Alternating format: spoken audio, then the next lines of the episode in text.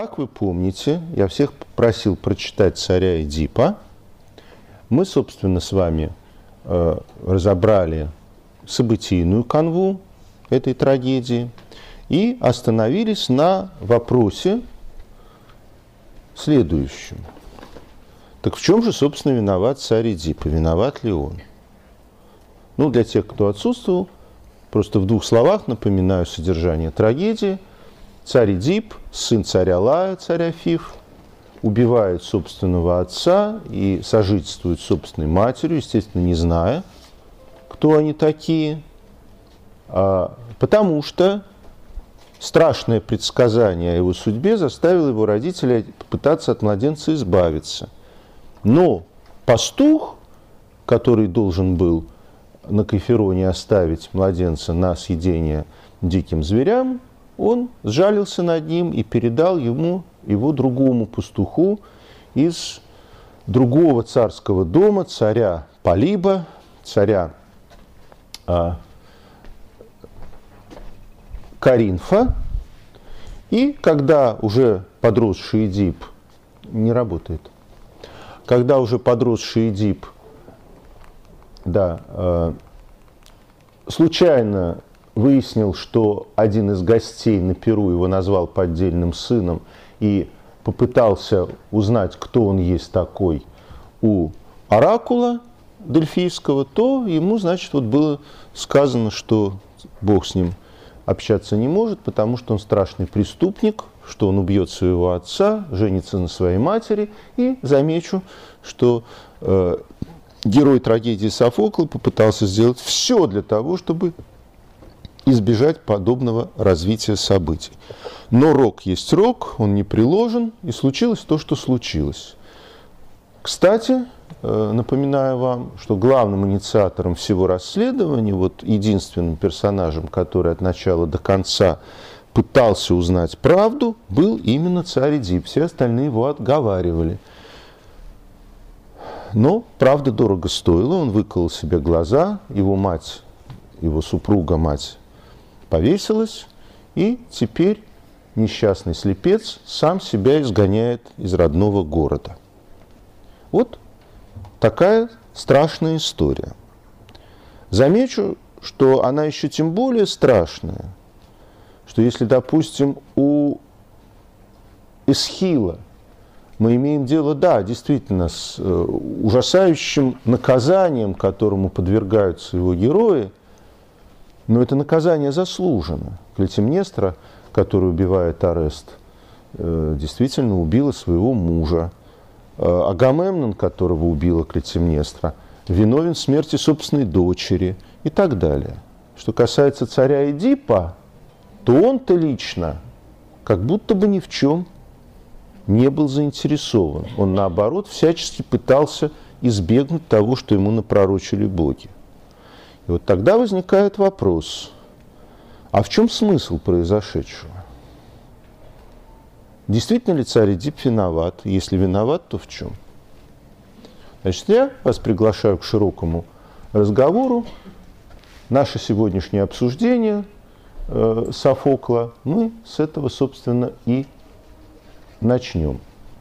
Нас будет интересовать прежде всего два вопроса. Вот первый я уже задал. Виноват ли царь Эдип?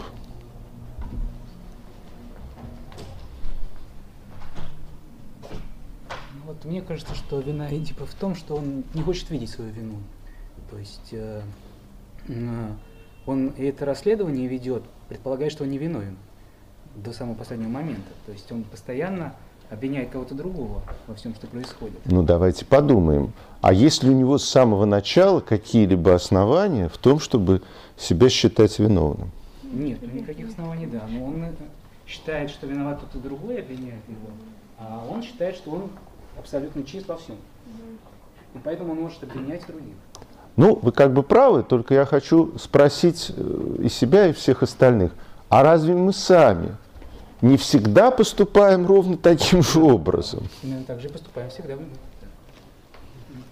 Ведь дело в том, что поскольку у него нет никаких изначальных стартовых доказательств собственной вины, он, естественно, склонен обвинять всех вокруг. Мы с вами разбирали эту ситуацию, что всегда повторяется одна и та же история. Но вот она в этой трагедии замечательно выявляется через сопоставление с Тересием. Да? Ну вот к нему приводит слепого прорицателя Тересия, который отказывается э, называть его имя, э, царю имя виновника мора в Фивах. А речь идет об убийце царя Лая. Тересий пророк, который точно знает, кто это. И вдруг этот пророк отказывается Эдипу называть имя убийцы. Мы с вами разбирали эту психологическую ситуацию. Она, в общем-то, всегда сводится к одному. У нас есть два выбора. Либо нам не говорят правду, потому что виновны мы, либо нам не говорят правду, потому что виновны они. Но мы-то никогда не бываем виновны. Поэтому всегда получается так, что мы начинаем искать подвох в наших визави, в тех, кто нас окружает.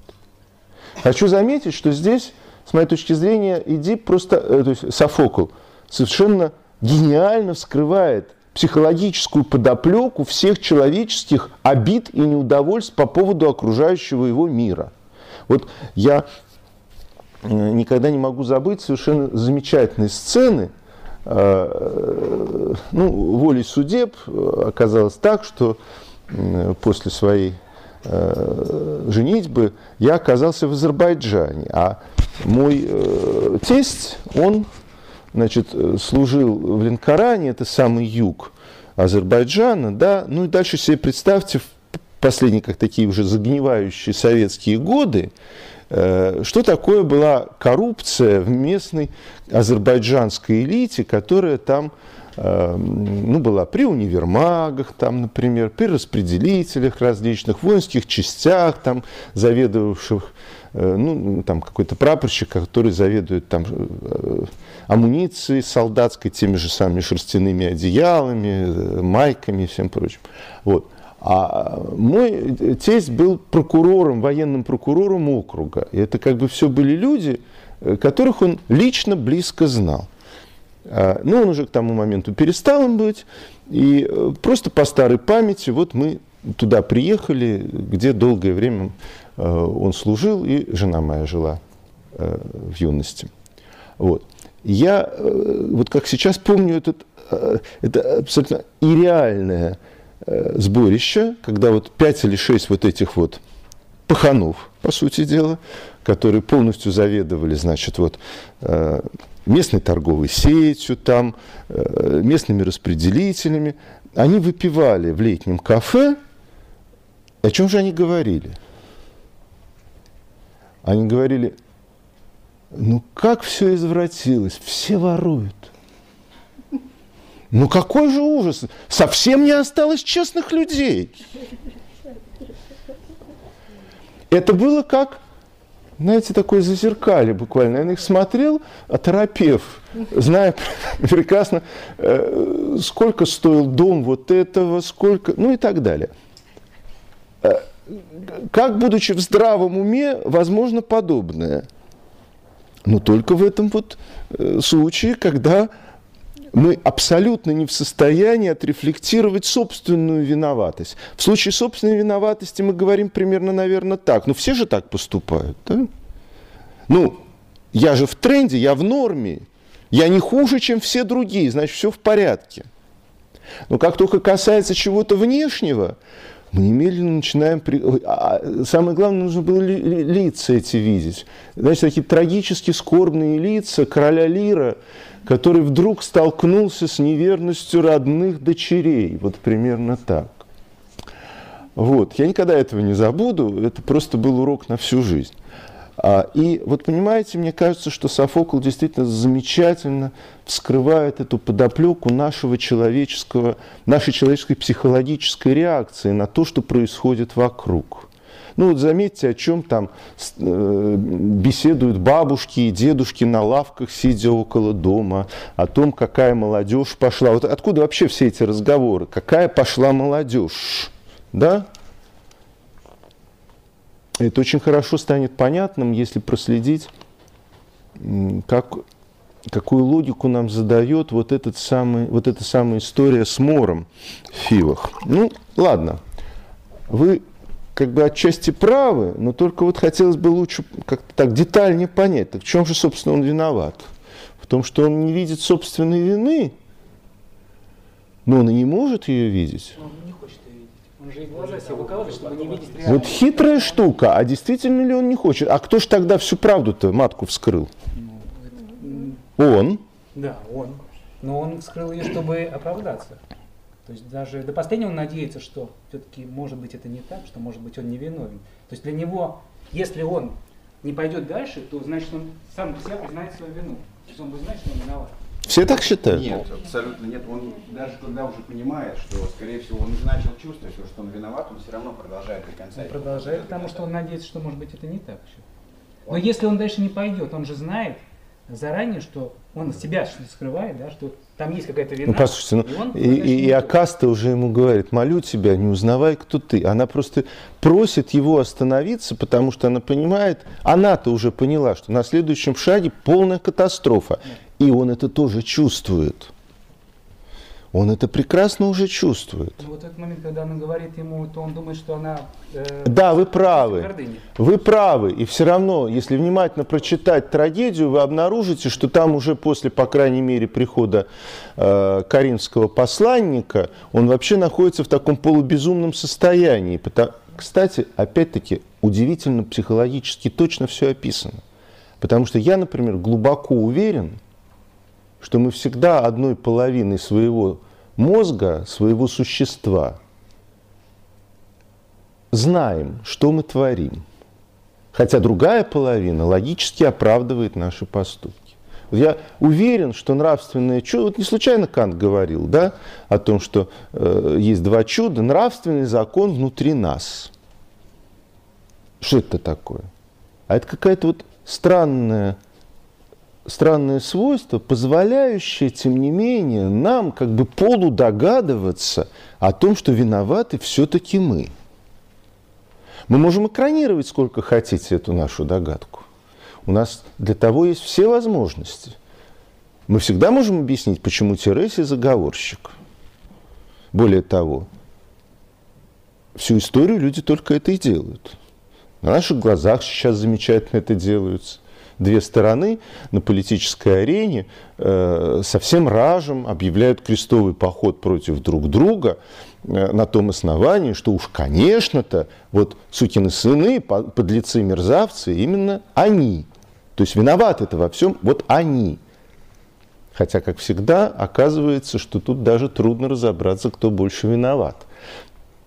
Значит, все время повторяется одно и то же. Но мне кажется, что Ростислав прав в том смысле, что Эдип не пытается, ну вот у него есть такая возможность, ну скажем так, вот когда к нему привели в самый последний момент вот этого раба-пастуха, который был слаем, и про которого сказано, что он-то как раз и получил младенца Эдипа в руки свои, и этот раб отказывается отвечать, а вот давайте задумаемся, а почему он, тем не менее, заставляет его под страхом пытки сказать правду? Вот это, между прочим, очень важная штука, потому что мне кажется, что это позволит нам вести забавный критерий, чем же на самом деле нравственный человек отличается от не вполне нравственного. Надеется, что раб слукавит из. Нет. Э, Как раз нет, потому что э, если бы он рассчитывал на э, благоприятный для себя исход, то чего проще? Он говорит, нет, ну, старик выжил из ума, все уже. Возможно, не выяснить до конца здесь уже. Вот уже нужно было ему... Почему? Потому что навсегда зависнешь с этой проблемой. Невозможно будет успокоиться. Вот. Мне кажется, что так. Потому что я думаю, что нравственное чувство на самом деле это когда страшнее, страшнее. Ну, то есть лучше страшный конец, чем ужас без конца. Потому что если ты останешься вот с этой непроясненностью до конца, то есть понимаете, в чем дело? Он уже зависает в состоянии, когда он понимает, что он виновник. И даже страшнее остаться на всю жизнь с не до конца проясненной своей виной, когда, которую ты почти уже осознал и чувствуешь, чем точно узнать, что именно ты это сделал. Да, конечно, э, просто вот как бы э, мы пока ведь не выяснили, виноват он или нет. Мы только обсуждаем какие-то психологические преломления того, что нам предложил Софокл. Да. Он на самом деле, если вот дальше читать, да, нет, дальше читать нельзя по очень простой причине, потому что э, э, трагедия то, что мы имеем. Она написана в 60 лет, и если в 90 лет он написал Эдип в, Эдипа в колонии, и там уже дал другие интерпретации, то это касается Эдипа в колонии. Ну хорошо, если вот ограничиваться все-таки Эдипом, царем Эдипом, мне кажется, там основная проблема, как вот вы неоднократно уже говорили, это культура стыда. То есть если он не дойдет до конца своих, так скажем, поисков того, что он определил себе как э, путь борьбы и выяснения истины, это будет стыдно. И для него это главный критерий, который Мне заставляет... Кажется, это совестно будет еще. Нет, именно стыдно. Нет, вот э, тут э, два сразу момента возникают. Почему вот Олег говорит про... На самом деле это Ерхо, который, э, это книжка Ерхо, в которой он доказывает, что э, древнегреческая культура э, была э, культурой стыда, а не культурой вины. Что христианская культура – это культура вины. Все-таки у него куль... вина его ведет, чувство вины его ведет до конца. Нет, Вот- не, чувство вины, а Вот чувство нет, стыда. И есть поэтому он стыда. себя ослепляет, потому что Это потом уже. Нет, потому что он видит э, мертвую повешенную жену, и дальше он должен видеть своих детей, которые его братья и сестры. И вот это заставляет его ослепить себя. Всегда можно задать себе вопрос, зачем человек поступает? Почему ему просто не убить себя после того, как все открылось, и он увидел мертвую жену? Все. Лучший исход взять и убить себя, лечь на нож, на, на меч. Э, Вот, э, Олег, поскольку мы записываем все это, имейте в виду, что вы сейчас э, проповедуете идеи, э, благодаря которым эту запись изымут из интернета. Потому что не надо нам э, никакие суицидные вещи проповедовать. Вовсе это никакой не лучший вариант. Вот. И подозреваю, что и э, в рамках даже греческого сознания это совсем не лучший вариант. Ну как, вот Аякс поступает именно так, У Аякса, замечу, как раз мы имеем дело ровно со стыдом. со стыдом, Да, да. я сто процентов. Да. А вот что касается Эдипа, я не очень уверен, что... Я вот с Ерхото совсем не согласен на самом деле. Я с ним не согласен именно потому, что трагедия Софокла «Царь Эдип», с моей точки зрения, это такое феноменальное, фантастическое прозре- прозрение христианской проблематики еще до Христа, которое трудно было бы даже себе представить и ожидать. Но вот для меня, например, э, свидетельство царя Эдипа в высшей степени ценно. Почему? Потому что я думаю, что любая развитая культура всю антропологическую проблематику актуализирует в полном объеме. Да, Ерхо прав. Акценты в древнегреческом искусстве и культуре смещены действительно на проблему стыда. Это связано с повышенной социальностью греков и их агональностью. Но, тем не менее, оказывается, что вот действительно такая трагедия, как царь Эдип, нами может быть исчерпывающим образом понята, ну, по крайней мере, в рамках эм, терминологии христианской, только как проблема вины человека. Вот не стыда, а именно вины. Э, Потому что, ну давайте действительно подумаем, так, а, а в чем он виноват? Он совершенно не хотел убивать отца и мать. И здесь вы правы. Э, Софокл, чтобы нас окончательно запутать и добить, в 90 лет пишет Эдипа в колонии, мы будем сегодня с вами говорить об этой трагедии в оставшееся время, и там Эдип остервенело, настойчиво будет постоянно ссылаться на то, что он невиновен, потому что он не знал, не хотел и не мог. Но правда, надо сказать, что он это будет делать в специфических условиях. Вот когда мы приглядимся внимательно, мы поймем, что Софокл на самом деле себе не противоречит. Он не противоречит своему раннему 60-летнему опыту с высоты своего 90-летнего опыта. Он его скорее дополняет. Но это мы поймем потом. Сейчас давайте все-таки останемся в пределах царя Эдипа. Итак, виноват Эдип или нет? Алексей Геннадьевич, можно обратиться к этимологии слова «вина». Вина древняя, ну, в церковно-славянском, это причина. И виновник – это причинник. В этом плане вопрос, виноват или нет, естественно, он причинник всего, что есть в его жизни. Нет. А, как известно, латинский язык знает э, две формы вины. Он знает вину как кауза и знает вину как кульпа. Значит, кауза, казуальность, причинность. Да, вы правы. Он казуальник. Но кульпаник ли он? Другой стороны, если мы являемся неким... Друзья, э, никто не запутался, всем понятна разница между каузой и кульпой. Кульпа я виноват. Вот я виноват, виноватая я. Вот. А что касается э, каузы, это просто причинность, казуальность. Вот, э, я являюсь причиной, ну, вот что-то явилось почти механической причиной того, что наступило потом. Геннадьевич, это на самом деле зависит от той позиции, которую человек сам выбирает в своей жизни. Нет, подождите. Если я раб, если я выбираю позицию я раб, то тогда я ни в чем не виноват в своей жизни, естественно.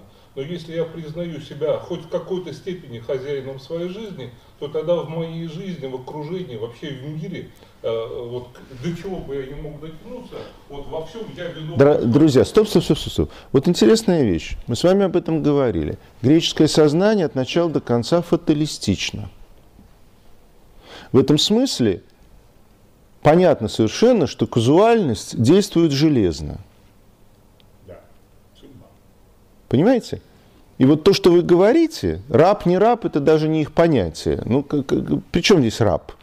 И боги все рабы. Принимаю я ответственность за свою жизнь, или я просто раб, ведомый? Вот подождите, вот тут возникает любопытная штука. И опять-таки это феномен греческого сознания очень показательный для всех нас. Почему?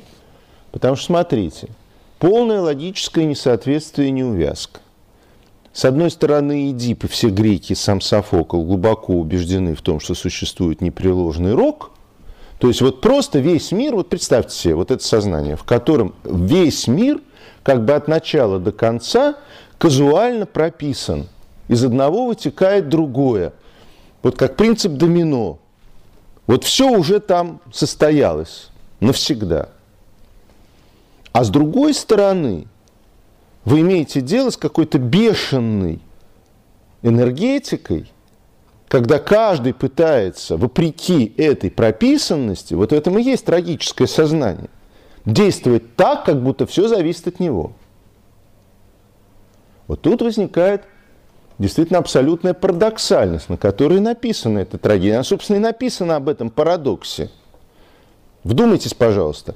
Эта трагедия ставит абсолютно грандиозный этический вопрос, причем обращенный в особенности к современному человеку. Современному человеку, который есть продукт позитивистской цивилизации, цивилизации постреализма. А что такое реалистическое понимание человека? Начиная там еще с Жан-Жака Руссо, Льва Толстого и всех прочих. Да более того, я скажу – вне представления о Боге никакого другого представления о человеке не может быть. Потому что если вы начинаете чисто с имманентных позиций рассматривать, что такое человек и его поведение, вы всегда можете объяснить, какими внешними регуляторами наши поступки определяются. На самом деле, как ни странно, к концу, э, к середине даже XIX века и вплоть до сегодняшнего дня – мы с вами вернулись в эпоху греческого фатализма. Ну, греки даже развитие нас были, потому что у них действовал некий надмирный рок, э, который обладал ну, какой-то универсальной совершенно силой. А современный человек живет э, как э, частица, находящаяся в ситуации броуновского движения. То есть вот обстоятельства, которые тыкают ее со всех сторон и определяют, в какую сторону она полетит. Да? То есть э, в этом смысле возникает э, действительно удивительной важности этический вопрос. Какой? нет никакого сомнения, что мои поступки, желания, мысли и все прочее определяются социальными, биологическими и прочими обстоятельствами. Все это мы прекрасно знаем. Тогда возникает вопрос, а в чем же я тогда виноват? Вот о чем царь Эдип, он про нас с вами. Он задает совершенно конкретный вопрос. Ну я же, я же не могу выйти из социума, я не могу поступать вопреки тем законам общества, в котором я живу. Я не могу поступать вопреки э, той э, биологической организации, которая задана не мною. В чем я тогда виноват? Ну вот если я ворую, то как же можно не воровать-то в нашем обществе, которое все коррумпировано от начала до конца? Более того, я таки вообще считаю, что коррупция э, это великое благо, потому что она противостоит абсолютно мертвящей, э, как бы, э, мертвящим щупальцам бюрократии. Потому что попробуйте что-либо осуществить э, на социальном уровне быстро и как бы эффективно в любой области, в образовании, в медицине и так далее. Вы прекрасно понимаете, что пока вы квоты дождетесь в медицине, например, вы, скорее всего, умрете бесплатной квоты, я имею в виду, да. Значит, единственной эффективным борьбо, эффективной борьбой за жизнь в этих условиях остается взятка. Поэтому я не стал бы так вот уж. Я вообще считаю, что любое бюрократическое, забюрократизированное общество, оно, допустим, ту же самую э, коррупцию приберегает как запасной вариант реши, быстрого, эффективного решения проблем. Представьте себе, что ее не было бы. Даже страшно подумать, как они в Европе живут. А у них это официально, по-другому Нет, ну мне только что друзья рассказывали, что там э, рассмотрение какого-то вопроса, надо, э, причем такого вот бытового, надо ждать полтора года. Понимаете, ужас. А у нас так просто дал взятку, и тут же все. Там тоже ну, там тоже, ну, как-то так вот не принято. В общем, ужас какой-то. А вы еще Олега ругали. За что? А сами коррупцию, за коррупцию. Я не агитирую. Я, я с самого начала сказал, я вот как бы ни за что не агитирую, я ничем не обворожен. Я просто все время пытаюсь э, рассматривать Нет, разные я, аспекты. Я то, что вы сейчас сказали. Да, правильно, это еще страшнее, чем проповедь суицида. Ну, что поделать? Вот, вот таких мы странных обстоятельствах существуем. А, э, я зачем, собственно, все сейчас это вот сказал? Я сказал следующее. Ну, вот действительно трудно себе представить, как, живя в коррумпированном обществе, можно самому быть вне коррупции, да? То есть это как бы индульгенция, которую мы почти сразу себе выписываем. Мы говорим, ну как же, мы живем в таком обществе.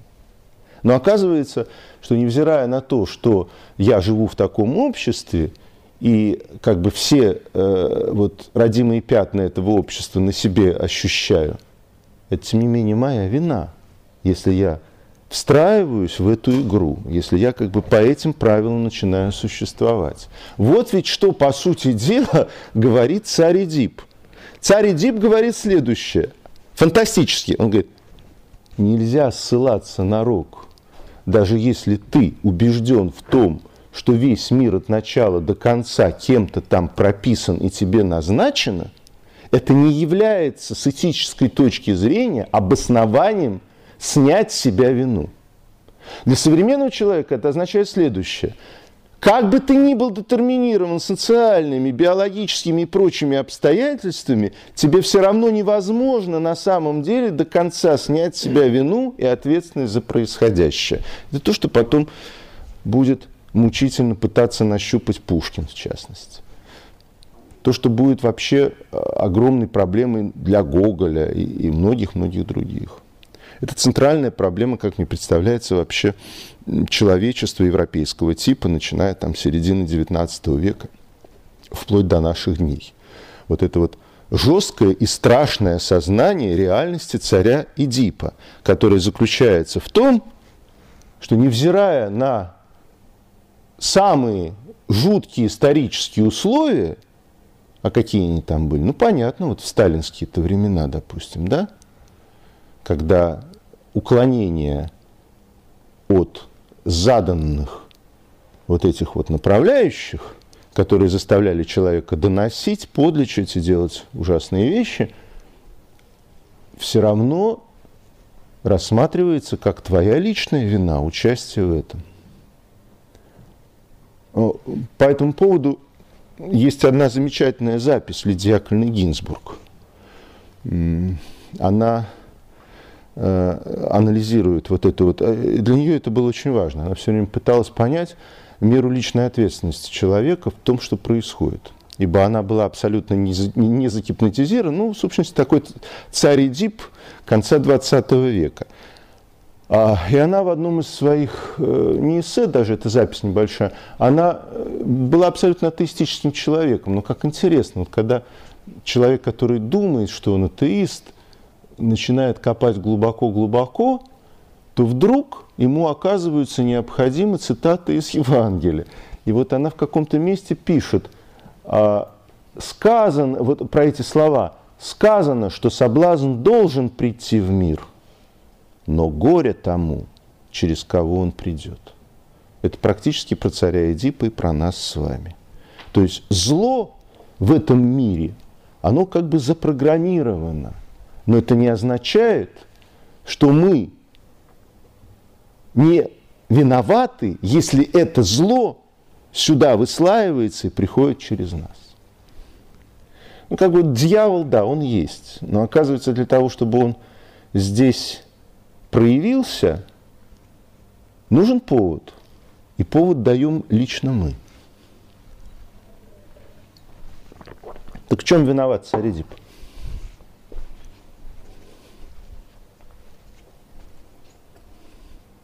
Вот однажды мне один мальчик сказал совершенно замечательно. Это в 239 школе. Вот. А, он сказал так. По-видимому, царь Эдип все-таки виноват, потому что больше обвинить некого. Это ровно то, что было сейчас сказано со ссылкой на цитату евангельскую. Соблазн должен прийти в мир, но горе через тому, через кого он придет.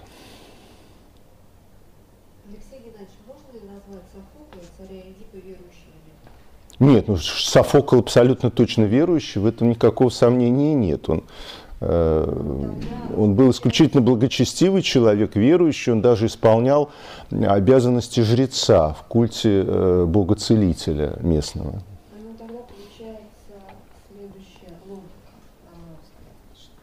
а. Только громче, потому что здесь-то точно вот этот микрофончик точно ничего не слышит, да. Ну вот, когда царь Эдипу узнал пророчество и выбрал то, что он принял вину на себя. Он не пошел к своим родителям, названным, которых считал своими, не сказал им так-то и так-то, и давайте будем все вместе молиться и приносить жертвы для того, чтобы мы все избежали этой судьбы.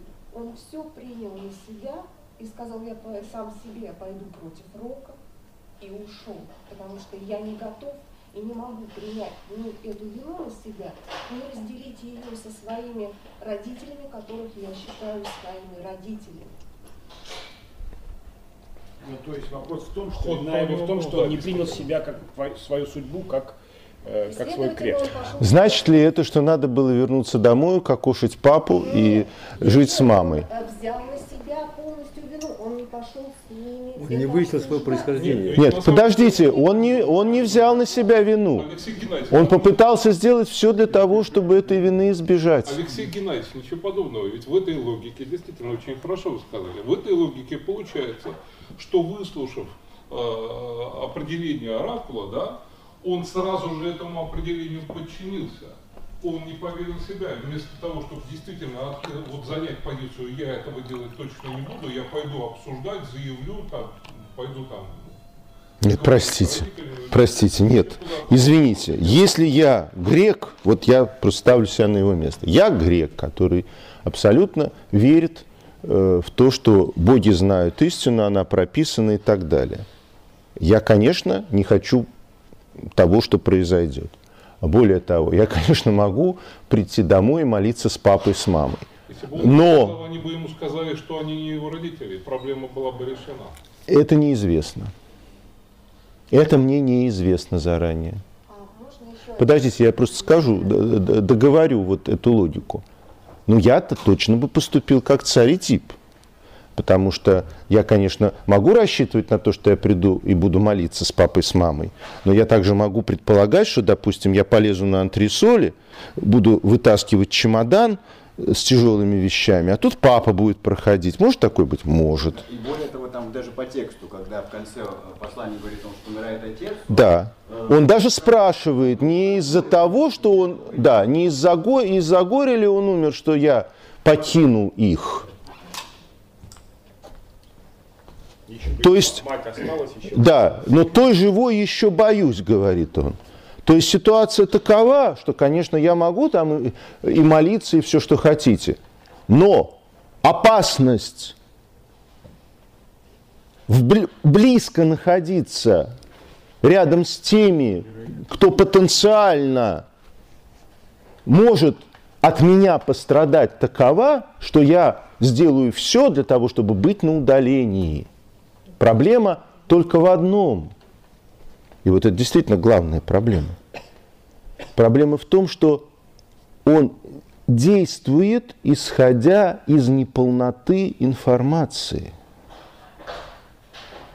То есть это конфликт знаний Ну, получается. Тереси и Эдип выступают как два полюса разных знаний. То есть помните? Да, да, в конечном счете. Но только Тереси, как вы понимаете, в данном случае не столько человек, сколько представитель уст, уст Бога. Да? И то боги как бы стараются не говорить. А ведь проблема-то вся совершенно понятна. Она заключается в том, что да, у меня самые добрые намерения, и я собираюсь действовать для того, чтобы эти добрые намерения осуществились, но всякое мое действие, ибо я человек, оно будет основано на ограниченной информации, неполноте информации. Понятно, в чем вина человека? Его вина в том, что он царь. Его вина не в том, что он царь. Он думает, что он... Его вина не в том, что он царь. Его вина в том, что он человек. Ну, я об этом и говорю, что он думает, что он царь, что он стоит над информацией, что он может ее смотреть как бы извне, со стороны, с внешней точки зрения. А на самом деле он часть этой системы, часть того, что... Это, это вина его не потому, что он царь. Это вина его потому, что он человек. Потому что все мы поступаем ровно тем же самым способом. Человек. Мы вовлечены, друзья мои, в страшную игру все, которая заключается в том, что мы с одной стороны должны поступать этически, а с другой стороны, для того, чтобы действительно поступать этически, нам нужно обладать абсолютной информированностью, которой обладает только Бог. И при этом мы не можем не поступать никак. Мы все время оказываемся в ситуации, когда мы осуществляем выбор в рамках неполноты оснований этого выбора. Алексей Геннадьевич, тогда его вина получается в том, что он с самого начала не делал то, что он делал в конце. В конце он упорно стремился вызнать истину. А вначале он просто убегает. Ну почему же? Он с самого начала пытается вызвать... Собрать истину, узнать, допустить, что мир не, так, не, не является уже знаемым. Не-не-не-не-не. Вот Нет, он с самого начала приходит к папе с мамой. Папа с мамой ничего не говорят. Тогда он поднимает ставки, идет к Богу. Бог ему говорит, и такое говорит, после чего немедленно надо принимать решение что-то делать. Трагедия, что он папе с мамой пришел. Он не ходил к папе с мамой. Нет, нет, Я мне гостю предупредил. Не-не-не, он, он пошел к папе с мамой. Папа с мамой ничего ему не сказали. Полип и Миропа ничего ему не сказали. Он пришел к ним выяснять, почему гость его назвал человеком, под- э, сыном поддельным. Они не ответили ему на этот вопрос. не в трагедии, это в мифе. Это в мифе. Это в мифе. Это, и это все, ну, греки, которые... Да.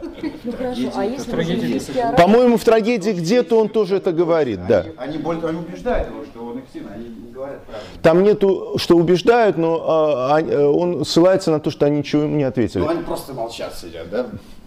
Он спрашивает, истину. они Ну, Слава, ну, как, Понятно, что ну мне ли тебе объяснять и рассказывать, как ты отговариваешься, когда ты не хочешь говорить то, что ты не хочешь говорить? Ты сам это прекрасно знаешь. Да. хорошо, а если бы дельфийский оракул сразу ему сказал, кто его настоящий родитель, он смог бы разве избежать такой судьбы? А, это я не знаю. Но даже если бы он это сказал, то это не значит, что Эдип это бы понял. Да, так его вина в том, что он в условиях неполноты информации считает, что он обладает полной информацией. Так как все мы. Да. Всегда. Потому что каждое решение, которое вы принимаете, вы принимаете как верное решение. Да? А что значит, я принимаю это решение как верное решение? Значит, мне кажется, что я обладаю поверочной системой, которая позволяет мне сказать, что это так. Это и есть вина. Это и есть вина. Это и есть вина. Значит, первое, что мы понимаем про эту трагедию, что перед нами на все времена прописана модель, которая определяет человека как виноватое существо. Потому что, повторяю, мы все являемся царем Эдипом. Причем не потенциально, а абсолютно реально. Причем в каждую минуту. Ибо любое действие, которое я предпринимаю, вот я хожу, да, вот я здесь хожу. Любой мой шаг потенциально может привести к гибели мироздания. Непонятно как? Принцип домино, принцип бабочки, как известно. А, о том и фильмы сняты, о том все сказано. Потому что любое... В чем вся проблема? Что я являюсь носителем свободы воли в мире, в котором я не могу просчитать все сцепление событий, которое моя свобода воли запускает. Ибо любое мое, не то что там шаг, любой мой вздох поглощает какое-то количество микроорганизмов и убивает их, которые вообще без этого вздоха дальше бы размножались, что-то с ними там происходило, и через миллиард лет, может быть, породили бы они новые сверхсущества, которые из-за того, что я вот сейчас вздохнул, не появятся. Быть может, я сейчас, в этот момент, пока с вами разговариваю, прервал эволюционную цепочку. Я этого не могу знать. Я не могу знать, что будет сегодня вечером. Может быть, я пойду домой и, переходя улицу в неположенном месте, приведу к страшной автоаварии, в результате которой погибнут люди. Я хочу этого? Нет. Могу я гарантировать, что так не будет? Не могу. Но я же вынужден буду пойти домой. То есть по-настоящему, осознав эту ситуацию, для того, чтобы быть невиновным, я как бы должен был бы вообще перестать действовать. Но выбор не выбора – это тоже выбор. Вот в чем ужас весь. Даже если я себя устраню из этой системы, то я все равно самим фактом устранения запущу очередную цепочку событий. Это тоже будет выбор, который может привести к необратимым последствиям в той или иной степени. Значит, оказывается, что царь Эдип действительно виноват только в том, что он человек. Причем, замечу, самый лучший человек в этой трагедии, потому что все остальные пытаются как раз прекратить расследование и выяснение, кто же виноват. А он таки единственный доводит его до конца. Правда, правил совершенно поначалу, он именно потому это и делает, что ему кажется, что он-то не виноват точно. Так мы всегда и поступаем.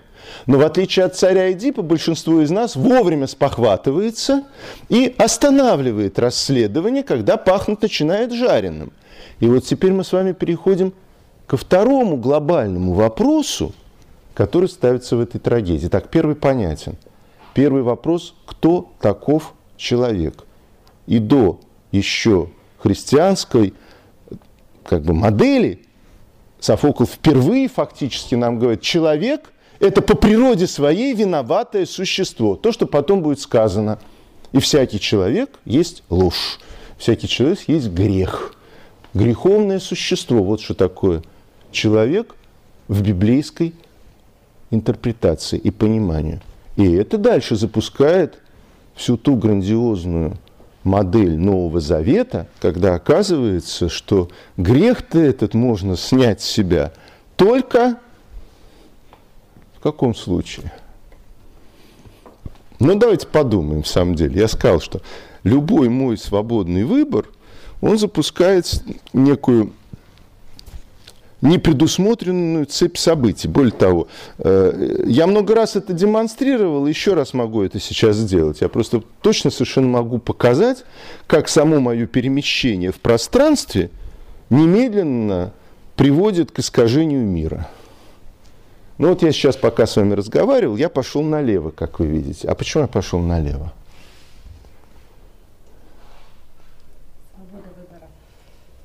Нет, я пошел чисто интуитивно, э, автоматически.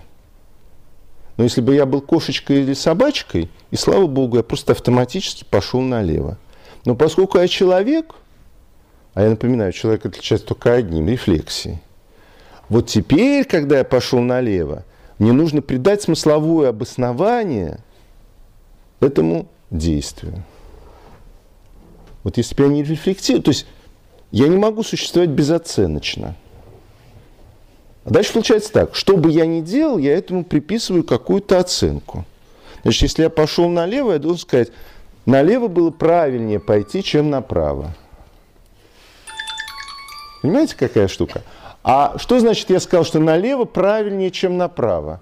Я немедленно ввел смысловую асимметрию в этот мир – которой нет на самом деле. Она появилась только потому, что я не мог пойти сразу направо и налево.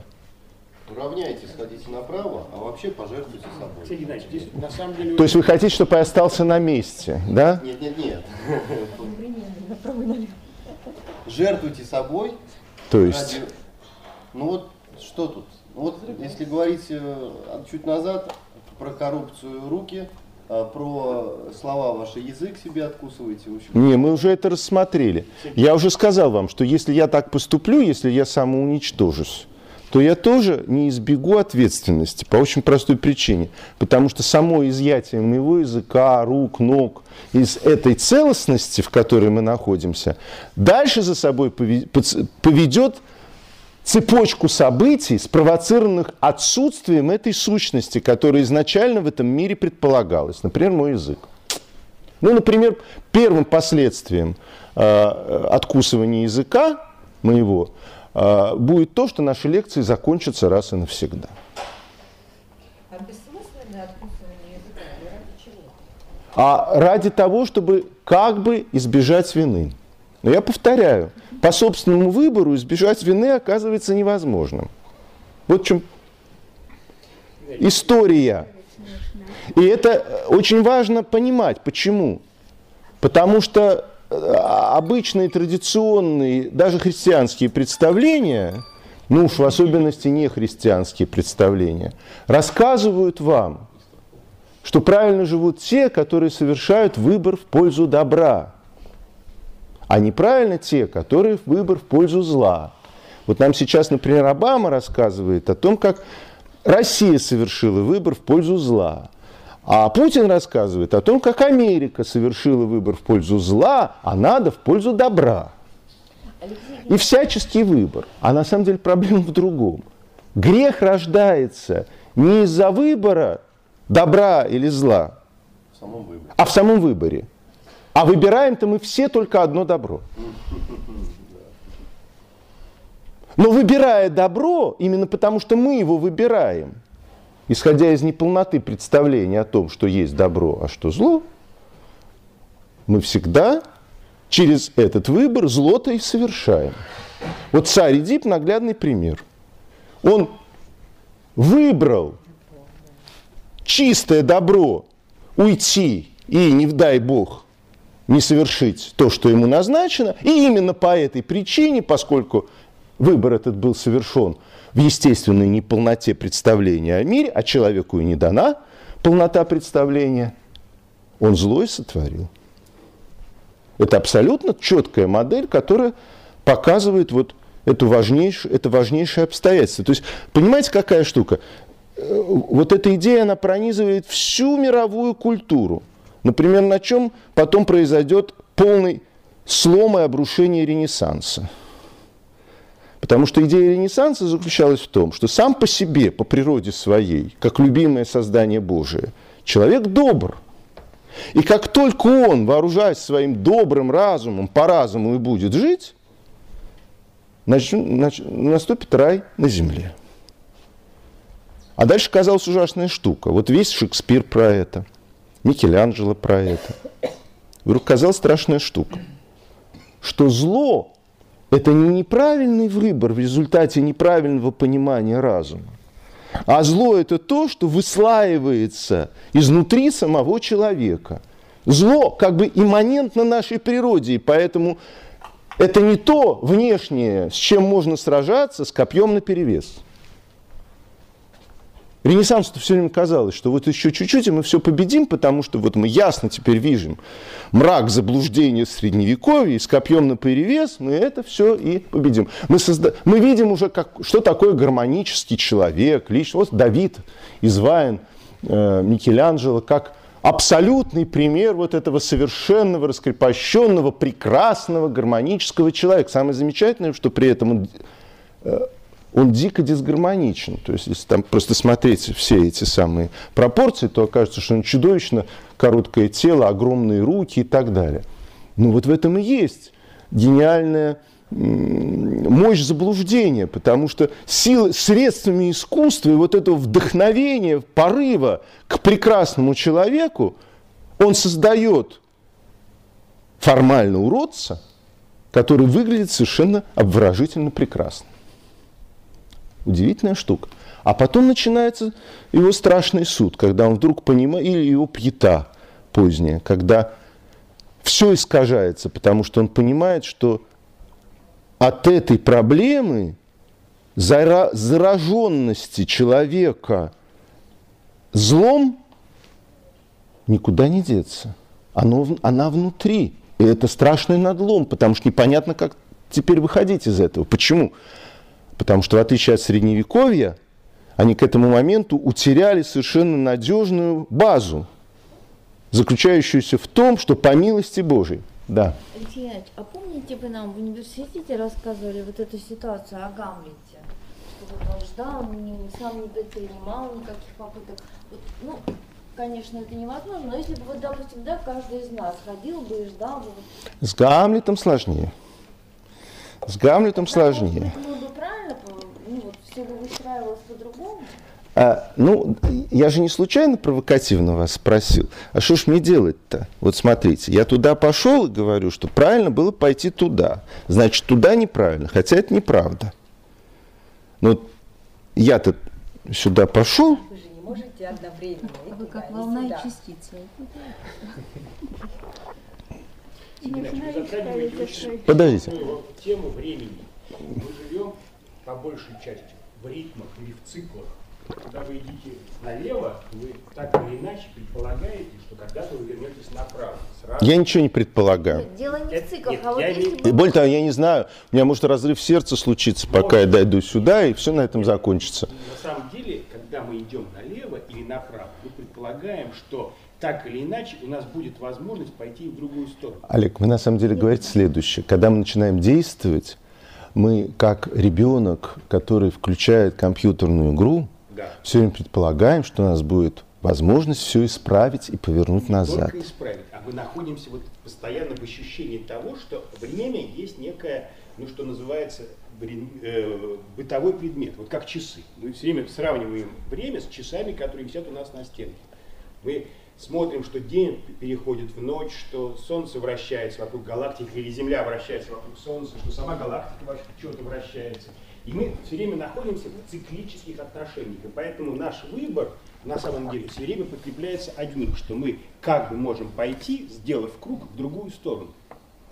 А когда происходит выпадение из этих циклов, вот тогда-то мы оказываемся лицом к лицу с временем. Временем как то, что никогда не повторяется. Олег, я боюсь, что с вами не согласился бы уже Гераклит, Ну, который, как известно, сказал, что в одну реку нельзя войти дважды. То есть на самом деле уже просто даже э, как бы в первый момент рождения натурфилософии греческой, они, несмотря на то, что да, вы правы, сознание первобытного человека и человека древности, оно циклично. И оно э, в плане историческом и всяком прочем циклично будет оставаться вплоть до библейской эпохи и до христианства. Ну, начнем уже с того, что всякое ваше вот это представление о цикличности, скажем, в христианской культуре полностью будет похоронено, потому что блаженный Августин и никто ни другой раз и навсегда ведет идею прогресса. С этого момента как бы вот все и будет запрограммировано сегодняшний, да, на- навсегда уже, да. Но оказывается, что наиболее прозорливые, уже даже в греческой философии, в греческой цивилизации, они прекрасно понимали, что всякая цикличность иллюзорна. То есть, по сути дела, то, что я пошел туда, а потом у меня есть возможность вернуться назад, это полная иллюзия. Я пошел туда окончательно.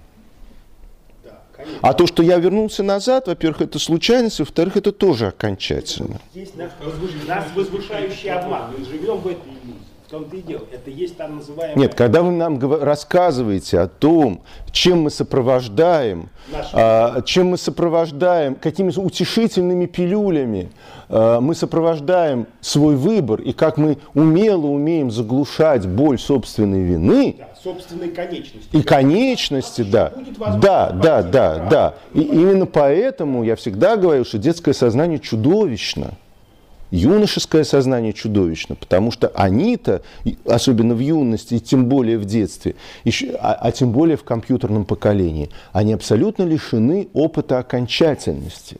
Им действительно все время представляется о том, что в одну реку не только дважды можно войти, а бултыхаться в ней сколько хотите раз. Достаточно на рестарт нажать. Да, потому что время – это часы на стенке. Ну, э, не будем, вот э, у греков не было никаких часов на стенке, тем более, вот, но э, это иллюзия, это иллюзия, которой не надо предаваться.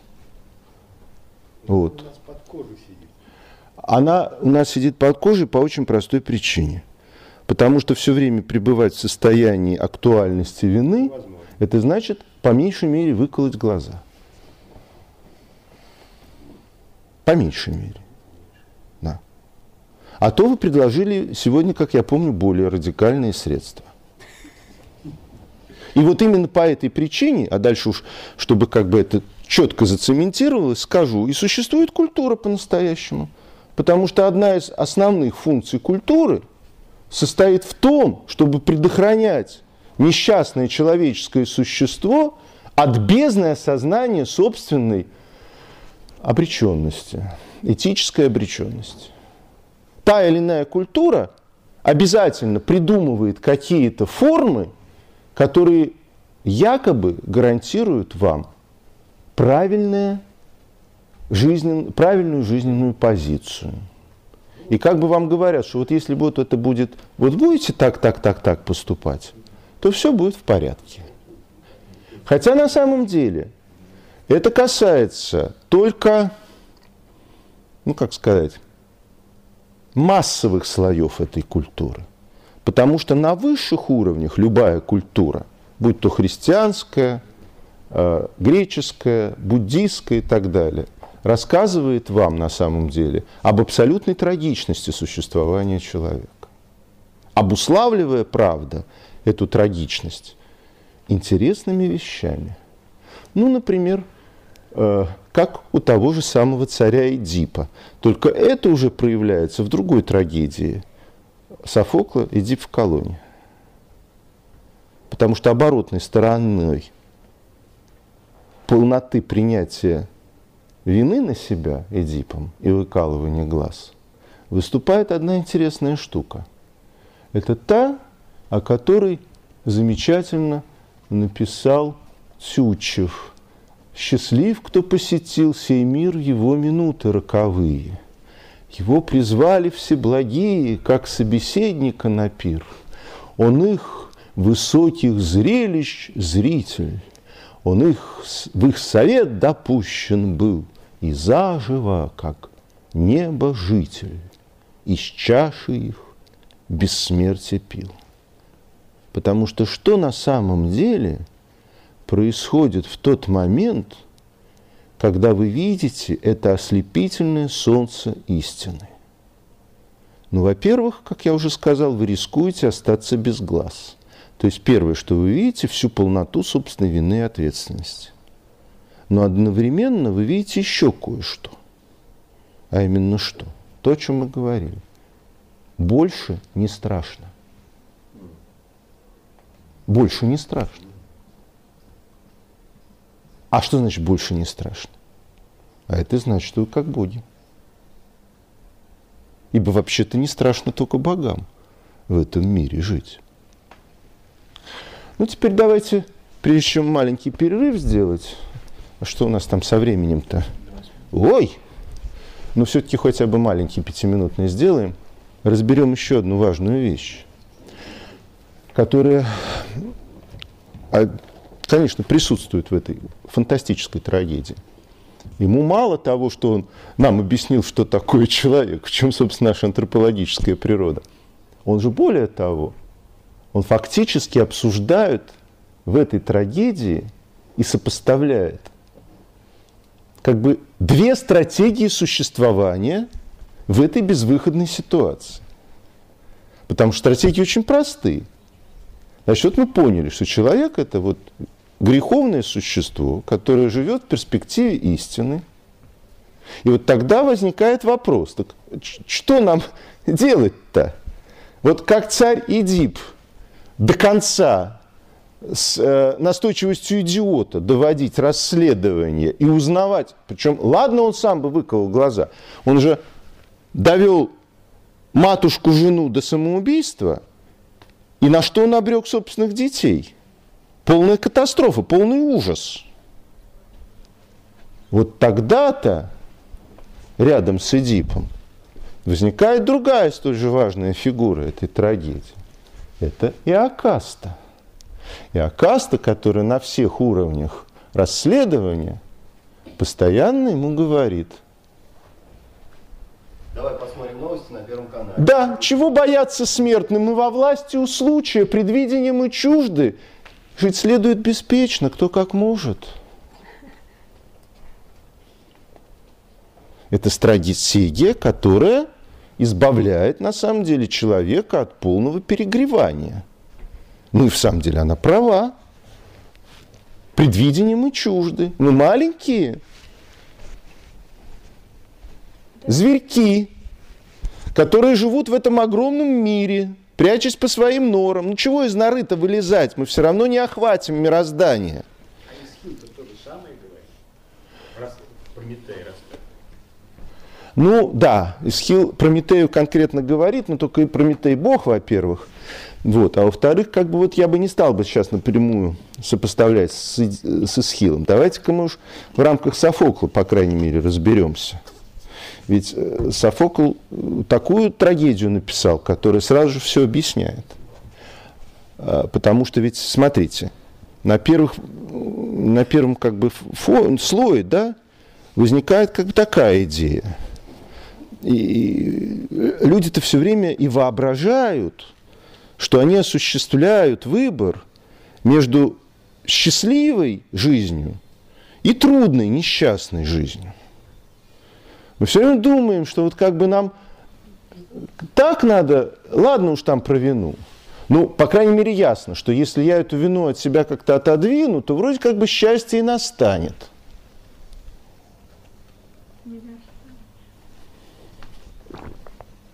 Вот Айкаста ему говорит, молю тебя, не узнавай, кто ты. И все, и прекрасно. И дальше мы славный царь Эдип, который избавил город от чудовища, и вот он тут правит, и все замечательно. И семья полная, любимые дети, любимая жена. Ну, конечно, там где-то там тревожная мысль, э, там вот есть, что она, может быть, мама моя. Ну, выпить можно, да. вообще очень много всяких способов, чтобы вот эту тревогу снять. Comedy Club, вообще много чего. Потом, слушайте, тут, тут как это там сказано, какие тут вопросы, когда люди тут борются за существование в виде гаража? О том же самом. Так может быть, э, и Акаста-то права? Я вот когда своих девочек в колледже об этом спрашивал, ну, все, конечно, хотят жить по идее, узнать правду и так далее. Потом я им говорю, ну давайте посмотрим, что это будет значит, вот, э, означать. Да? А как только дело доходит до выкалывания глаз, никто уже не хочет. Потому что по-настоящему-то 99% и 9 в периоде живут, конечно, по Иокасте. Конечно, по Иокасте. Да все мы живем по Иокасте. Ну, там, может быть, Христос пытался жить как-то иначе, Будда. А так вообще все по Иокасте. Вот гениальность-то этой трагедии в том, что Софокл совершенно конкретно нам объясняет, почему жить по Иокасте-то, вообще-то говоря, не получится. А почему, друзья? Что значит не быть? А? Значит не быть. Да бог с ним, слушайте. Я согласен не быть, но вот, вот, лежать в гамаке, попивать там мартини. Мор продолжится, и все умрут. Вот в том-то и, друзья, проблема-то. Что изначально-то оказывается, дело ведь в том, что если царь Эдип подкажется узнавать, кто он, то мор продолжится. Но поскольку он царь, который ведет расследование, ему что, нужно будет сделать, собственно, то, что он уже и намеревался сделать? Ему надо найти козла отпущения, ему надо найти виновного. Почему Эдип? Крион тут пасется у нас, который, понимаете ли, ложного пророка Тересия предложил позвать. И это значит только одно, что я очень быстро найду виновного. То есть мы пошли по той схеме, которую объясняли с самого начала, что если я не вижу своей вины, то обязательно виновны все окружающие. Очень даже просто Крион-то изгоним, всем объявим, что все в порядке, виновника нашли, все прекрасно. Но, но мор-то продолжается. У нас есть только одна возможность. Тут же объявить, что заговор был более разветвленным, немедленно начать хватать сторонников Крионта, объявить борьбу с врагами народа, но мор будет продолжаться. Ну и в этом тоже может существовать «умри ты сегодня, а я завтра». Правильно совершенно. Мне, между прочим, даже какая-то девочка так и сказала, что вот пока, пока город будет превращаться в зловонную кучу, я все-таки немножко успею пожить. Тоже форма, но известно, что просто человека не остается. Нет, дело просто вот греки же, помните, как замечательно говорили, что счастлив ты или нет, выясняется в конце. То, что сказано было Крезу, когда он обижался, что его не причислили к самым счастливейшим людям на земле, про что ему и было сказано, салоном, по-моему. Да. Подождем, когда все дойдет до завершения. Вот тогда будет ясно, счастливейший ты или нет. А, а потом, на самом деле, в зловонную кучу все превращается исключительно быстро. А кроме того, ну что за радость-то жить на гноище? Хотя на самом деле, если жить по Иокасте, то это только и будет означать, что весь окружающий мир постепенно будет протухать все больше и больше. Потому что на каждой следующей стадии тебе снова нужно будет искать очередных виновников – Именно потому, что ты не хочешь видеть собственной вины. Значит, оказывается, потрясающая штука. Мало того, что Софокл как бы показывает нам, в чем истинный смысл человеческой природы. В ее виновности, в ее на самом деле греховности, как потом скажет христианство. Но он еще показывает, что у нас, вообще-то говоря, выбора между двумя этими стратегиями нет. Речь идет не о том, быть счастливым или несчастным в этой жизни. Это вообще как бы совершенно параллельная вещь, которая может случиться, может не случиться. Она вообще никак не, не определяется стратегией нашего выбора. А у нас на самом деле есть только два выбора. Либо набравшись мужества заглянуть правде в глаза и узнать собственное окаянство, и вот тогда очень важный вопрос, что нам потребуется, когда мы это окаянство узнаем. Вообще говоря, нам потребуется Бог. И это очень важно. Либо примириться с тем, что ничего не видя, я живу как сурок, как кошечка-собачка, но это будет означать, что на каждом следующем этапе моя жизнь будет погружаться во все больше и больше хаос, и во все больше и больше вонь, зло, чуму. Вот тогда-то старички у подъездов и будут говорить, ну как все изолгались, как все извратилось, в наши-то времена было-то лучше. Вот именно по этой причине. И не по какой другой. Вот, друзья, с какой трагедией мы с вами имеем дело. Написанный две с половиной тысячи лет назад. Две с половиной тысячи лет назад, и с моей точки зрения, не прочитанный до сих пор. Вообще-то говоря массово людьми.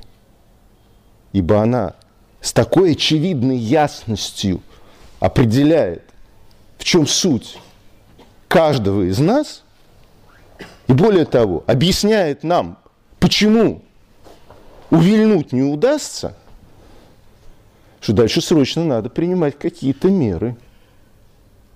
А какие меры? Вот давайте-ка снова подумаем.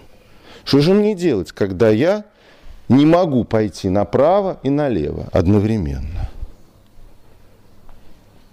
А? Вот куда мне сейчас пойти? Алексей Геннадьевич, ну вернуть-то можно на самом деле. Есть как минимум, я знаю, два шикарнейших способа увильнуть.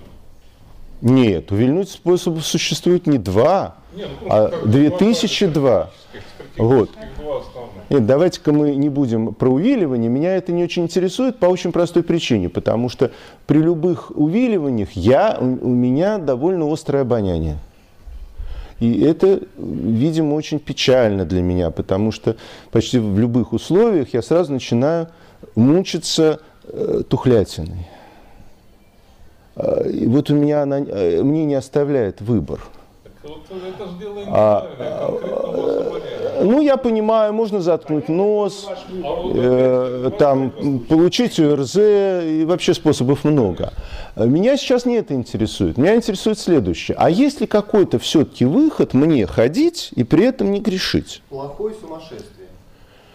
Э, это вы сейчас практически исследуете э, те варианты, которые перебирал Пушкин посадят нас? Совершенно конкретно, да, потому что он совершенно конкретно исследует в своем позднем творчестве варианты ухода из-под власти социальных э, механизмов. Не, ну, Один из них сумасшествие, да. Но, правда, там рассказывается, что посадят на цепь дурака.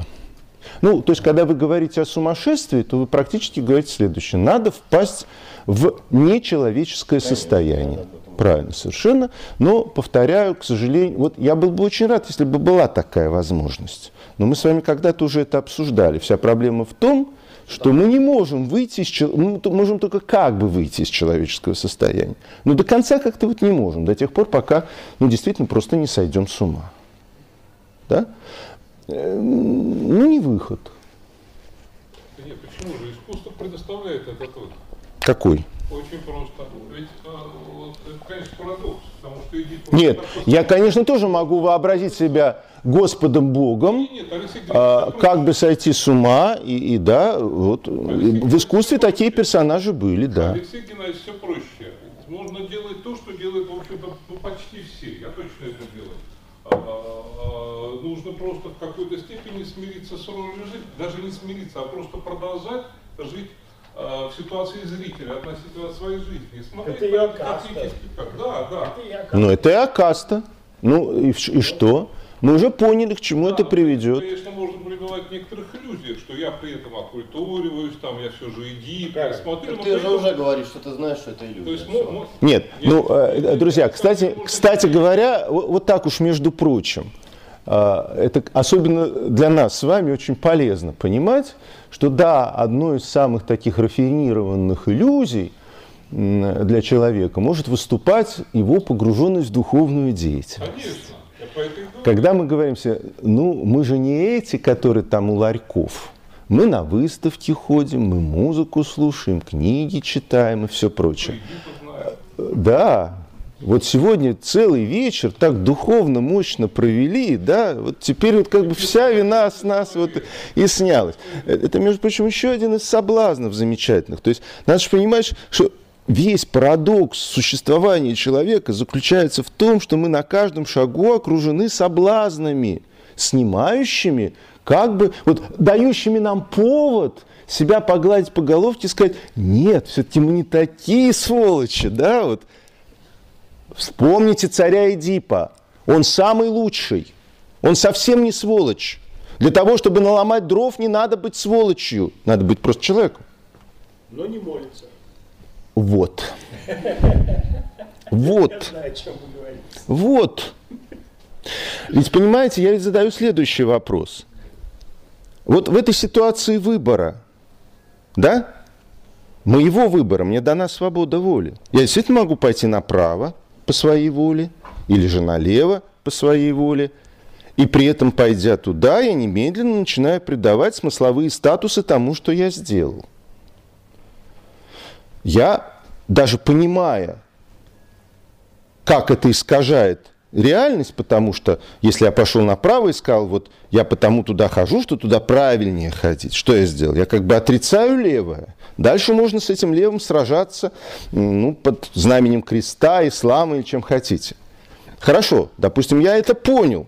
И сказал, ладно, я не пойду ни направо, ни налево. Но тогда я выбор тоже осуществил. Я выбор, выбрал стоять на этом месте.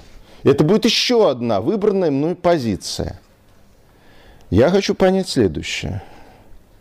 А можно ли в этом мире действовать Потому что тут проблема вся, что по природе своей, как телесное созданное существо, я не могу находиться в мироздании и не взаимодействовать с этим мирозданием, не действовать в этом мироздании.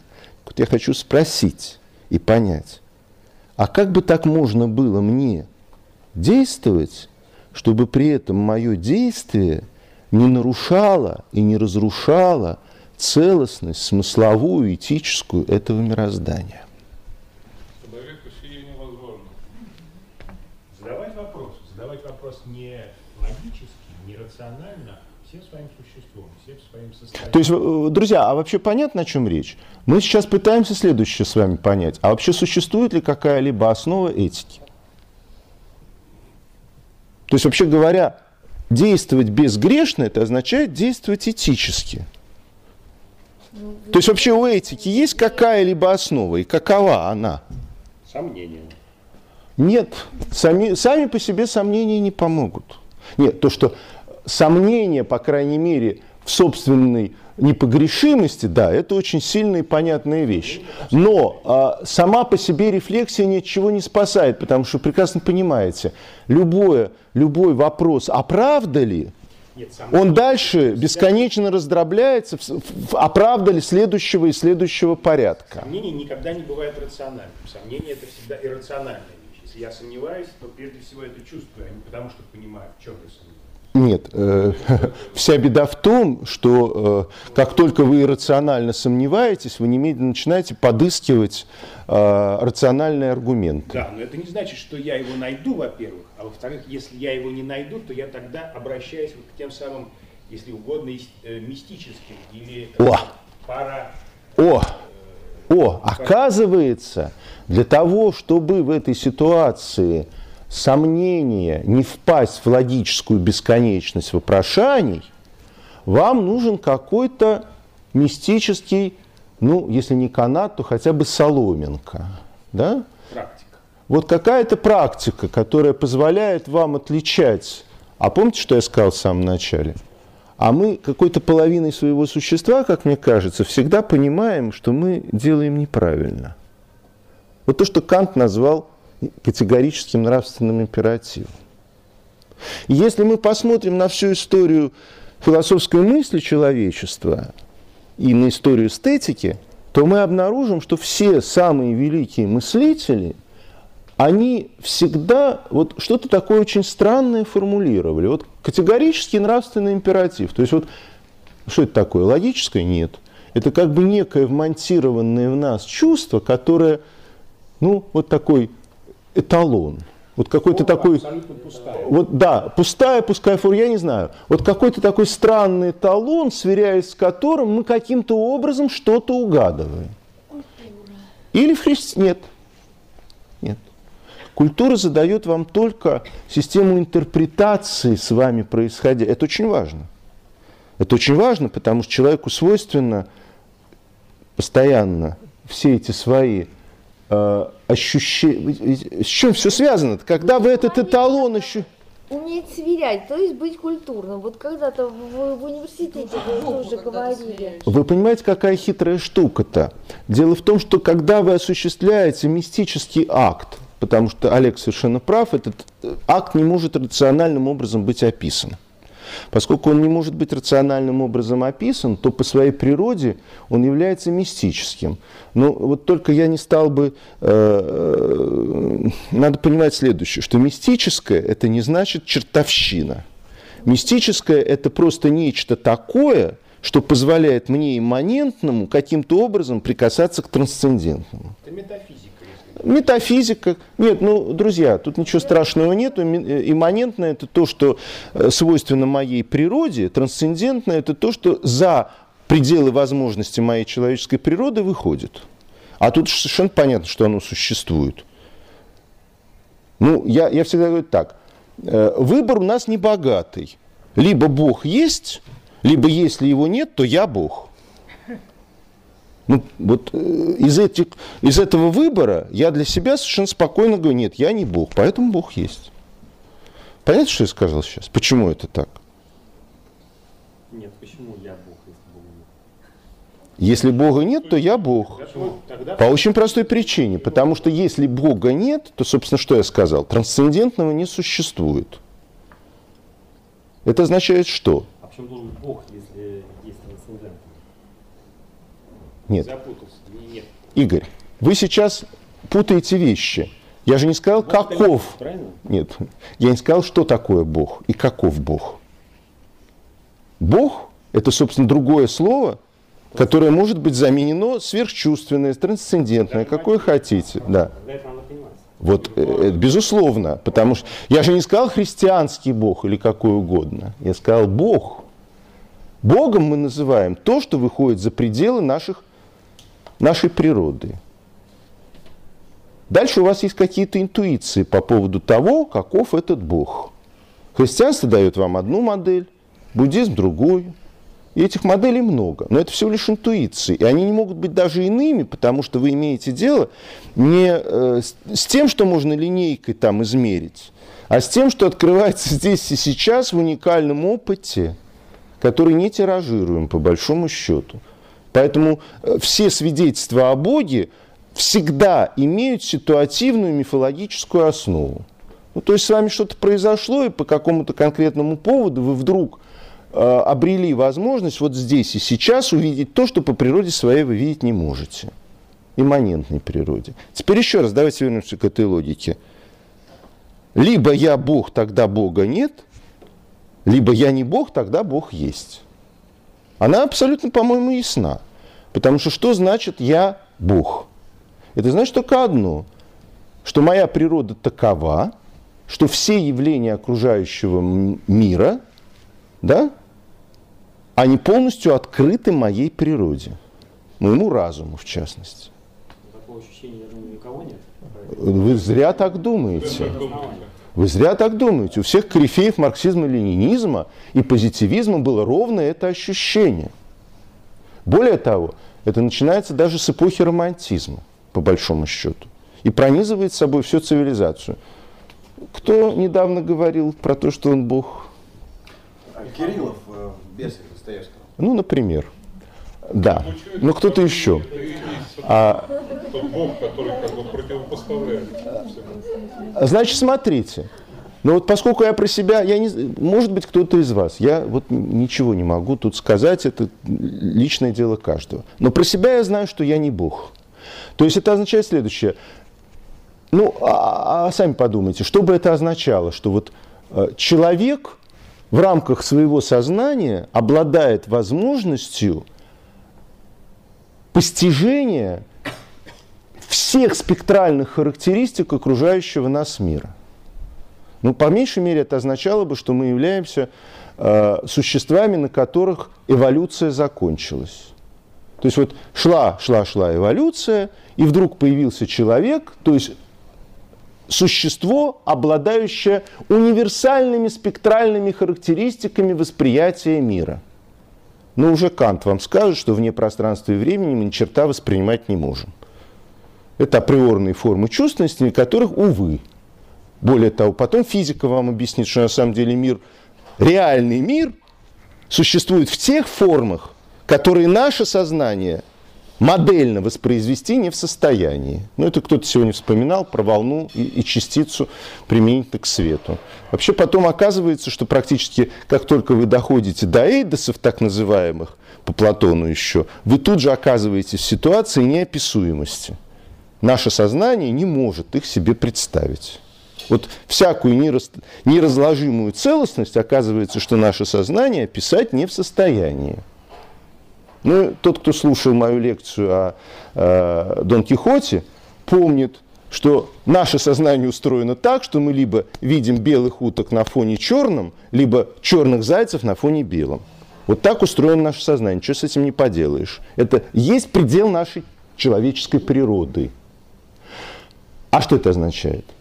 А это означает, что за пределами доступного мне, вот моему природному существу, есть то, что выходит за границы не просто познанного, но того, что я в принципе могу познать. Ну, я не знаю, как хотите его называете. Сверхчувственное называют. Нуминозным, как хотите. Ну так вот это мы и называем Богом, ничто другое. Получается, что постулируя, что мы не боги, мы себя сознательно самоограничиваем. Нет, да. что значит? Да, да. Я, я не вижу тут никакой само, сознательной само, сознательного самоограничения, я вижу только одну, констатацию истины. Наоборот, никакой не самоограниченности, а наоборот, раз я не знаю, и я знаю, что я ничего не знаю, то как раз это и дает мне возможность, как и не бояться. Нет, а, заметьте, пожалуйста, что это действительно дает вам возможность ожидать сигнала оттуда. Почему? Ну, потому что я предполагаю, что пока мы с вами здесь сидим, тут ходят сверхчувственные сущности. Нет, более того, я абсолютно в этом уверен. Вы понимаете? Да, я понимаю. Значит, я не ощущаю... Потому что мы существуем в мире, потому что мы существуем в мире, в котором есть такое количество характеристик, ну, физика там начинает их нащупывать и начинает говорить о темной энергии, которая вообще неизвестно что. Уходите, так далее. Кто? Эдип несколько раз заходил. Ну вот, в частности, Эдип вообще тут просто сидит, я уж не говорю о Софокле и всех остальных. Вот. А, э, дело в том, что если вы ограничиваете, ну, если как бы вы э, считаете, что вы потенциально открыты всему, то тем самым вы не настраиваетесь на голоса, условно говоря, оттуда. Потому что если до конца простроить и понять вот эту модель, ту, которую я пытаюсь понять и спросить, и вот я напоминаю, с чего я начал. А как бы мне так все-таки пойти куда-то, но при этом греха не совершать? То есть не разрушать целостность универсума, которая есть, и которая по неким неведомым мне абсолютным законам вспомним фатализм греков, развивается в каком-то направлении, вот куда-то движется. Вот как бы мне так сделать, чтобы моя свобода воли не разрушала этой целостности? Потому что, как мы уже поняли, грех, зло возникает из-за того, что я начинаю осуществлять свою свободу воли в погоне за благом, как я его понимаю – Согласитесь, чтобы не впасть в этот грех, мне надо услышать голос оттуда, который скажет, который скажет, лучше удержись. Вот не надо сейчас ходить направо. Вот почувствуешь, ну, вот мышка бежит себе направо, потому что и так положено бежать направо. Там кусочек сыра лежит. Это предусмотрено целостностью мироздания. Мышки бегать на запах сыра. Мне тоже предусмотрено ходить на запах сыра. Но я, в отличие от мышки, при этом, когда туда иду, еще что-то примысливаю. Как бы мне так идти, отдавая себе смысловой отчет о том, что я делаю, но при этом не разрушать целостность бытия. А я могу ее не разрушать по очень простой причине, потому что я в него интегрирован. То есть в некотором смысле я-то ведь, вообще-то говоря, фактом своего рождения в этом универсуме уже вплетен в это бытие. Так что само мое присутствие, наличие, даже более того, действие в этом бытие само по себе не является разрушительным фактором. Разрушительным фактором является другое. Когда в этой плетенности в бытие я начинаю проявлять свою свободу воли, уклоняясь от того, что мне назначено. Потому что это мне кажется более правильным и лучшим. То есть, честно сказать, мы всегда через свою свободу воли пытаемся поправить Господа Бога. Мы говорим, ну мы же лучше знаем, как надо. Ты же так несправедлив, ты вот обрек этих на страдания, тех на мучения, а меня-то уж точно ты просто вот как бы бросил, оставил, заставляешь страдать и мучиться. Уже я тебе сейчас поправлю, а поскольку все, что мы в этом мире рассматриваем, мы рассматриваем исключительно через себя, то хотим мы этого или нет, поправлять мы мироздание начинаем с позиции собственной выделенности и поставленности в центр этого мироздания. Хотя на самом деле мы не можем являться центром этого мироздания, ибо мы сотворены. Не мы причина себя самих, не мы причина бытия универсума. А ведем себя все время так, как будто мы. И говорим, мы лучше знаем. Вот, вот сейчас, вот даже когда мы молимся, мы говорим, Господи, сделай вот так, так, так, так, и длинный перечень того, что ему там надо срочно сделать для того, чтобы все стало как надо. А как узнать, что Хотя на самом деле молиться надо иначе. Она говорит, Господи, пошли мне то, что ты сам считаешь лучше, и не только для меня, а вообще для всего мира, который ты создал. Между прочим, это может означать в том числе твое личное страдание. Потому что, может быть, для этого мира надо страдать. И для меня самого, кстати. Потому что ты пока не пострадал, он ничего и не видел. Он прекрасно сожительствовал со своей матерью, как и все мы. Что? Потому что на то была воля богов. Ну, это одна из причин. Воля богов, не, даже не воля богов, а судьба.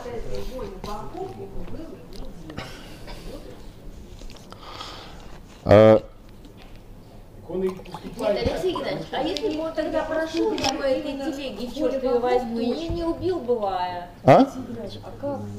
Если бы он прошел бы мимо этой телеги, черт возьми, и не убил бы Лая. И не переспал бы со своей мамой. Тогда его бы убили. Да, тогда бы он, может быть, и не переспал со своей мамой, и не убил бы своего отца. И не нарожал бы черт знает каких детей. Дети замечательные. Дети-то хорошие были, за исключением только, конечно, сыновей, которые поубивали друг друга. Вот. Но вот, тем не менее. Значит, А как узнать? какой же все-таки ответ на мой вопрос? И тогда воздержался и не убил ца- своего отчима. Потому что Гамлет как раз... Вот вы сейчас фактически, забегая вперед, пытаетесь описать, чем поступок... Вот вторая величайшая трагедия в истории человечества, это, конечно, Гамлет. Потому Это что, Га... потому что Гамлет, потому что Гамлет отвечает на загадку царя Эдипа. Ибо царь Эдип, пытаясь избежать зла, действует по своей воле. Да.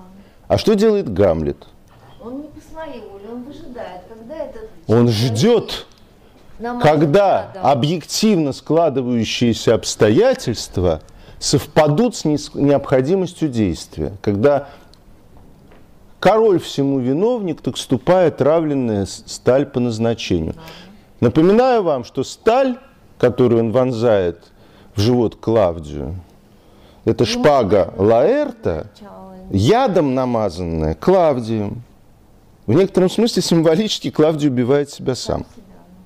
То есть- То есть оказывается, что в этой ситуации Гамлет превращается в орудие осуществления Божьей воли. И, собственно, он ждет все время на протяжении всей трагедии этого, когда наказание придет не по его воле, когда направо я пойду не потому, что я решил, что там лучше, а потому что в этот момент мне надо пойти направо. Вопрос, как это понять? На то вам ответит Сократ.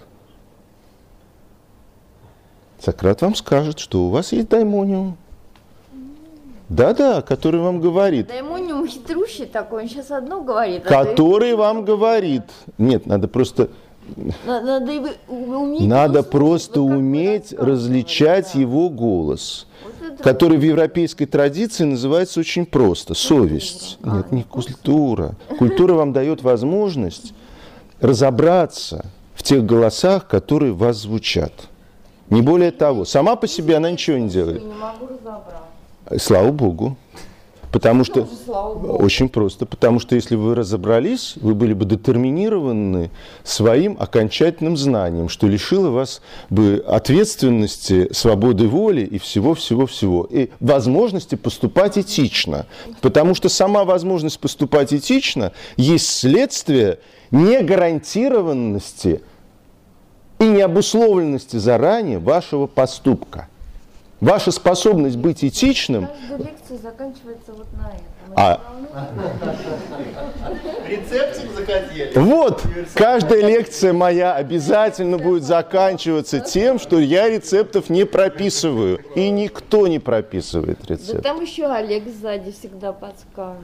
Вести себя правильно. А это вот э, искуситель обязательно положен. Поэтому как бы по сценарию, как вы знаете, всегда в любом коллективе роли распределяются. Понимаете, да? Вот. А, вот, слава богу, все как надо. Все как... Нет, что 10 лет? 10 тысяч лет одно и то же.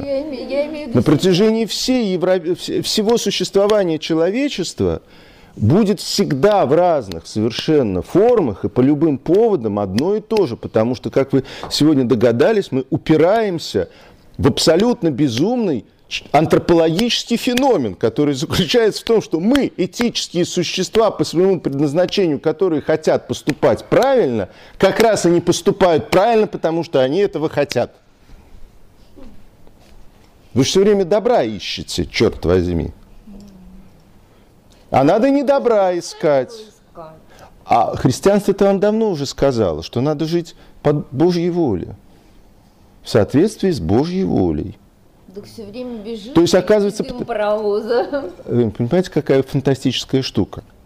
Оказывается, свобода выбора нам дана для того, чтобы мы научились от нее отказываться.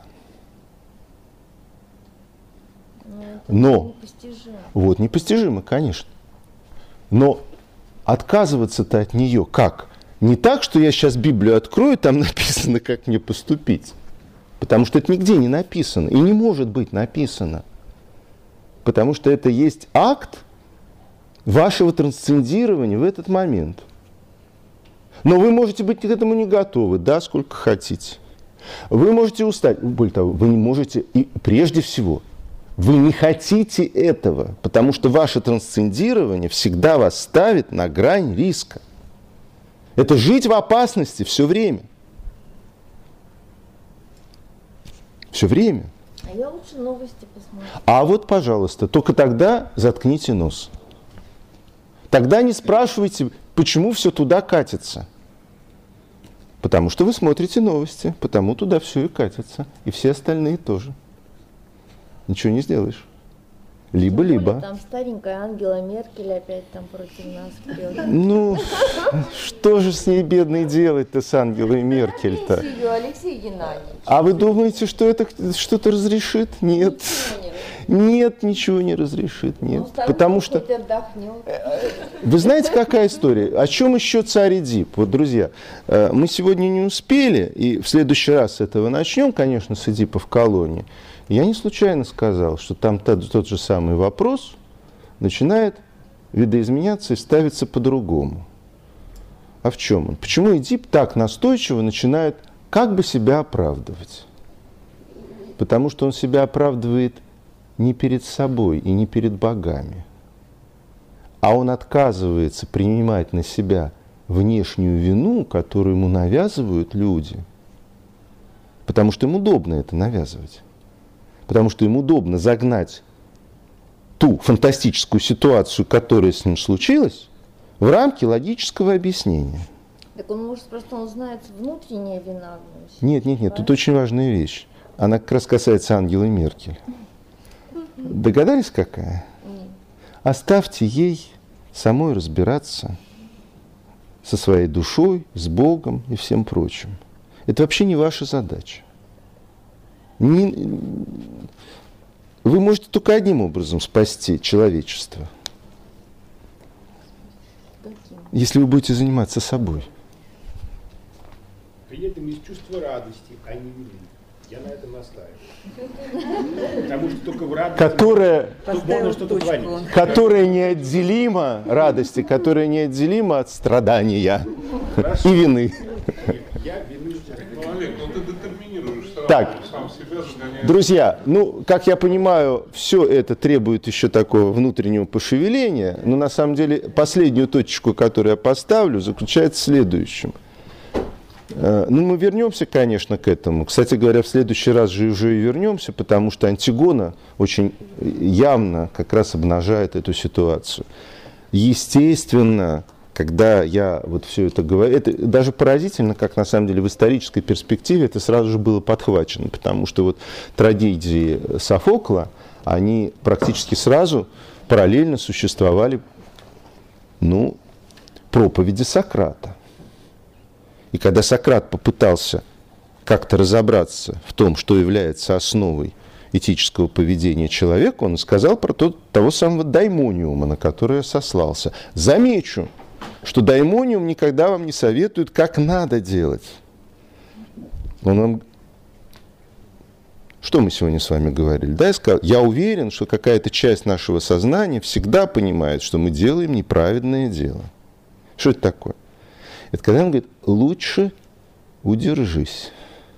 Я еще одну вещь знаю, совершенно точно. Вот в этом смысле культура страшно важна. Почему? Потому что культура, помимо всего прочего, воспитывает эстетический взгляд. Она э, вкус воспитывает. А вот дурной поступок некрасив. У вас всегда, если у вас развито эстетическое чувство, и вы способны применить его к действиям вашим или тем, которые на ваших глазах развиваются, то у вас всегда будет ощущение, нет, это вот, вот это как-то, вот, вот некрасиво, вот, вот чего-то такого там вот по-настоящему высокого, красивого не хватает. Вот фальшивая нота. Это как бы тот же самый даймониум, который вам сказал, нет, лучше удержись. Почему? Вот почему Владимир Ильич Ленин совершенно гениально мог развивать любые теории. Почему? Почему? Потому что он был абсолютно эстетически глух, как пробка, полностью. Это хорошо известно. Когда он говорил о том, что э, э, не могу долго слушать Бетховена, лунную сонату, рыдаю. Это может говорить только человек абсолютно эстетически тупой. Вот просто совершенно. К сожалению, середина XIX века породила в русской культуре огромное количество таких феноменально логически э, остромыслящих и при этом абсолютно этичес- эстетически, то есть этически тупых личностей. Я думаю, что это сыграло огромную роль в дальнейшей истории нашей страны. Э, Гигантский был страшный фантастический провал вот, этого разночин, вот этих разночинных десятилетий э, второй половины XIX века, который привел к фантастическому дурновкусию у большинства символистов даже. Это четко совершенно видно, что среди них единицы находятся, которые действительно обладают развитым эстетическим вкусом. Да сам, извините, вот этот стиль а-ля Рюс, вот это наше э, спас на крови тот же самый и так далее. Это просто наглядная, наглядная совершенно демонстрация того, до какого фактически э, как бы невменяемости дошла, дошла наша русская интеллигенция в своих эстетических вкусах. А? Отдельный вопрос. Ладно. Все, друзья, спасибо. В следующий раз читаем. Следующий раз, значит, читаем, продолжаем читать Софокла. Как раз у нас будет Антигона и Эдип в колонии.